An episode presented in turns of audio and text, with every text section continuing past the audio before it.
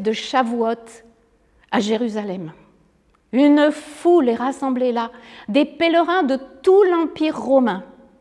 Il y a là des hommes de partout, et des femmes bien sûr. Ce sont des juifs. Ils sont dispersés dans tout l'Empire, mais pour les fêtes, ils reviennent, pour les grandes fêtes. Et là, c'est la fête de Shavuot, la fête qui célèbre la réception de la loi par Moïse, le grand Moïse.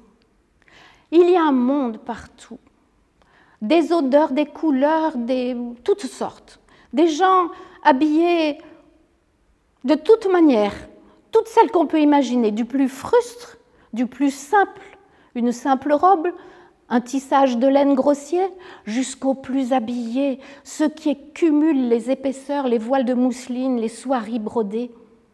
Et puis, de même pour les couleurs de peau, les, couleurs les façons de se coiffer, les langages.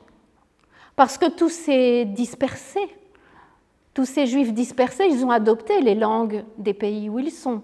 Oh, ils comprennent tous l'araméen, ils le parlent encore, mais ils parlent toutes sortes de langages et de langues. Alors, c'est, c'est, c'est une confusion tout autour de soi, et je ne parle pas des odeurs. Il y a bien sûr les parfums de certaines femmes, mais surtout les odeurs de nourriture, les pains que l'on fait cuire un petit peu à chaque coin de rue, et puis hum, du poisson grillé, de la viande grillée, des légumes aux odeurs fortes, des oignons, des poireaux. Il y a des étalages partout des odeurs de sueur aussi, parce qu'il y a beaucoup de monde, il fait chaud, on transpire. Mais il y a un endroit où tout est calme. Ce n'est pas dans le temple, oh non. Dans le temple aussi, il y a beaucoup de presse et d'agitation. Non, c'est dans une maison qui est un peu à gauche en montant, à l'angle, euh, quand on vient de la porte dorée. Une grande maison, Sitôt qu'on pénètre à l'intérieur, le calme nous tombe dessus. Il y a d'abord l'entrée, un peu, sombre mais toute fraîche, et puis le jardin, le jardin avec ses senteurs, ses fleurs, sa verdure. Les pièces tout autour, mais ce qui nous intéresse, c'est la chambre haute, il faut monter l'escalier.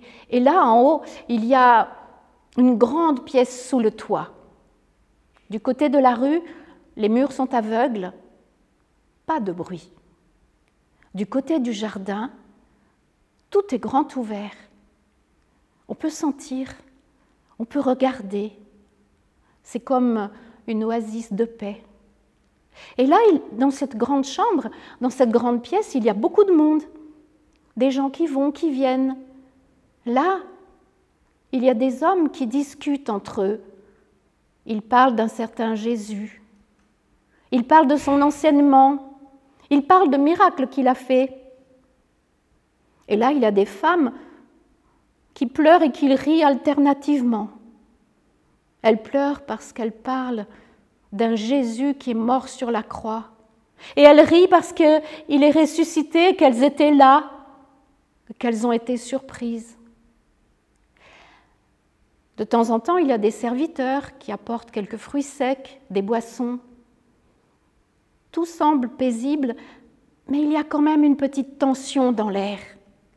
C'est que tous ces gens attendent quelqu'un, quelqu'un ou quelque chose. Ils ne savent pas très bien. Parce que Jésus, après être mort, il est ressuscité, d'accord, mais il est remonté au ciel. Et hum, il leur a promis qu'il allait leur envoyer l'Esprit Saint. Alors ils ne savent pas trop si c'est quelqu'un, quelque chose. Il a parlé d'un cadeau. Il a parlé d'être immergé dans l'Esprit Saint. Il a parlé d'Esprit Saint qui allait descendre. Et tout à coup, il est là.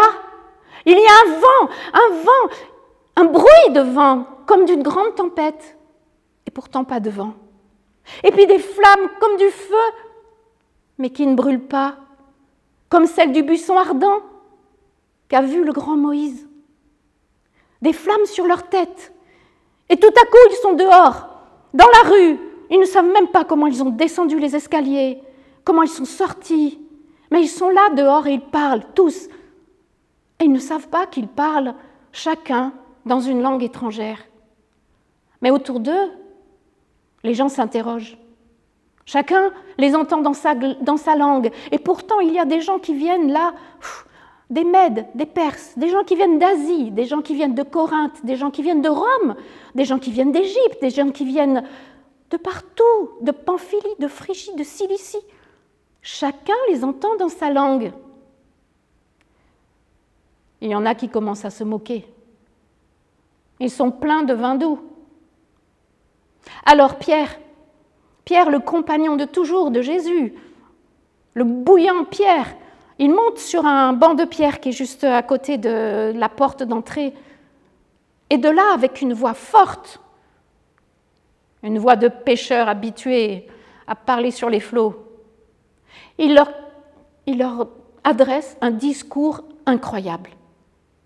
Comment des paroles aussi intelligentes, aussi versées dans les Écritures, aussi érudites, aussi cohérentes peuvent sortir de la bouche d'un homme qui a tout à fait l'air d'être un pauvre pêcheur de Galilée.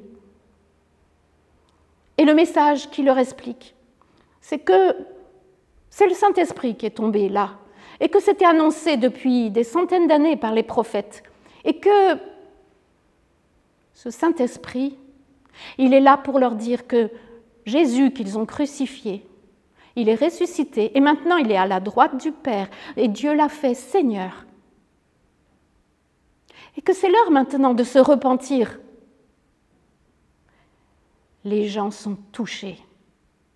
3000 se décident là sur l'heure pour Jésus. 3000 se repentent. 3000 veulent le baptême. Et c'est le commencement d'une grande famille. Une famille qui va remplir la terre. Une famille qui s'étend sur le monde depuis 2000 ans. Une famille qui parle la même langue quand elle parle de Dieu. Une famille qui s'appelle l'Église.